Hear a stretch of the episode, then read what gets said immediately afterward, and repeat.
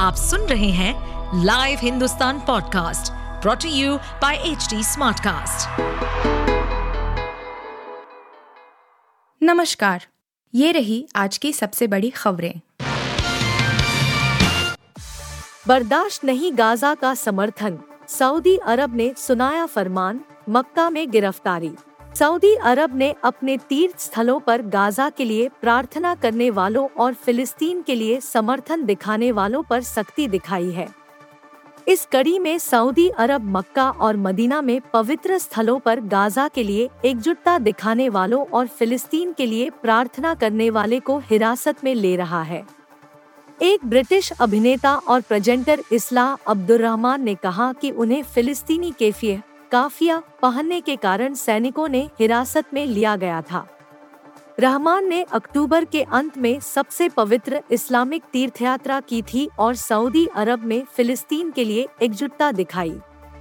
उन्होंने middle east आई को बताया, मेरे सिर के चारों ओर एक सफ़ेद काफिया और मेरी कलाई में एक फिलिस्तीनी रंग की तस्बीह पहनने के कारण मुझे चार सैनिकों ने रोका। कर्नाटक में मज़बूत हुआ येदियुरप्पा का खेमा। आर. अशोक चुने गए नेता प्रतिपक्ष। पूर्व उप मुख्यमंत्री और सात बार के विधायक आर. अशोक को शुक्रवार को कर्नाटक विधानसभा में भाजपा नेता के रूप में चुना गया। नए प्रदेश अध्यक्ष बीवाई विजेंद्र द्वारा बुलाई गई भाजपा विधायक दल की बैठक में पैंसठ वर्षीय अशोक को सर्वसम्मति से चुना गया। वो कालेगा नेता का नाम पूर्व सीएम और उनके अच्छे दोस्त बसवराज बोमई ने प्रस्तावित किया। पूर्व मंत्री वी सुनील कुमार ने इसका समर्थन किया था।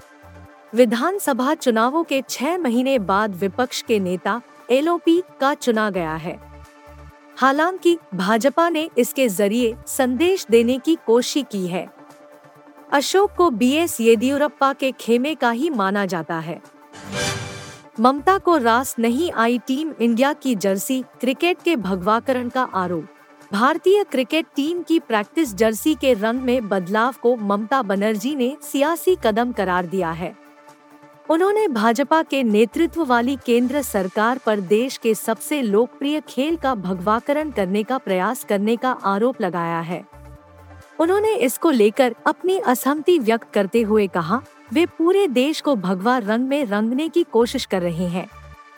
हमें अपने भारतीय खिलाड़ियों पर गर्व है और मुझे विश्वास है कि वे विश्व कप में विजेता होंगे, लेकिन भाजपा वहाँ भी भगवा रंग लेकर आए और हमारे लड़के अब भगवा रंग की जर्सी में अभ्यास करते हैं। मेट्रो स्टेशनों को भगवा रंग से रंग दिया गया है। यह अस्वीकार्य है। पंजाब हरियाणा में खूब जल रही पराली दिल्ली की हवा को जहर बना रहा धुआँ। मौसम के कारकों के चलते पहले ही दमघोंटू हवा का शिकार बनी दिल्ली की मुसीबत पराली का धुआँ भी बढ़ा रहा है।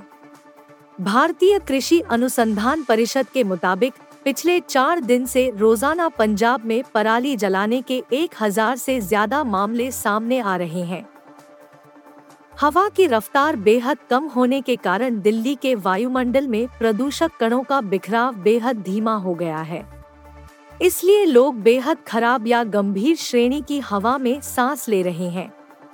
पंजाब और हरियाणा के खेतों में जलाई जाने वाली पराली भी इस स्थिति को और खराब करने में भूमिका निभा रही है। छठे दिन निकला टाइगर तीन का दम, फिर भी 200 करोड़ क्लब में शामिल। वीकडेज में टाइगर तीन का कलेक्शन काफ़ी कम हो जाता है। हालाँकि उम्मीद है कि वीकेंड में फिर से फ़िल्म की कमाई में बढ़ोतरी देखने को मिलेगी।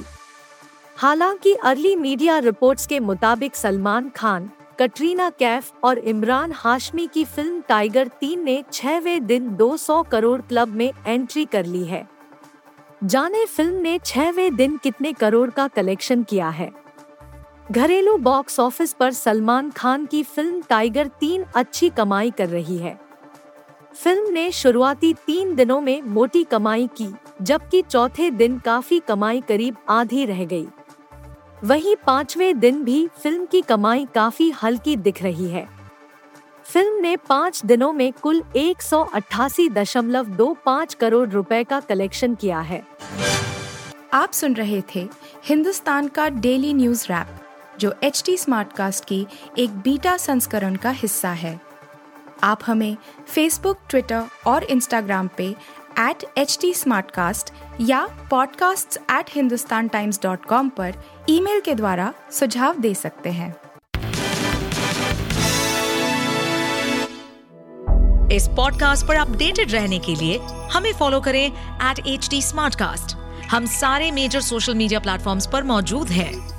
और ऐसे पॉडकास्ट सुनने के लिए log on to W W W dot H D Smartcast dot com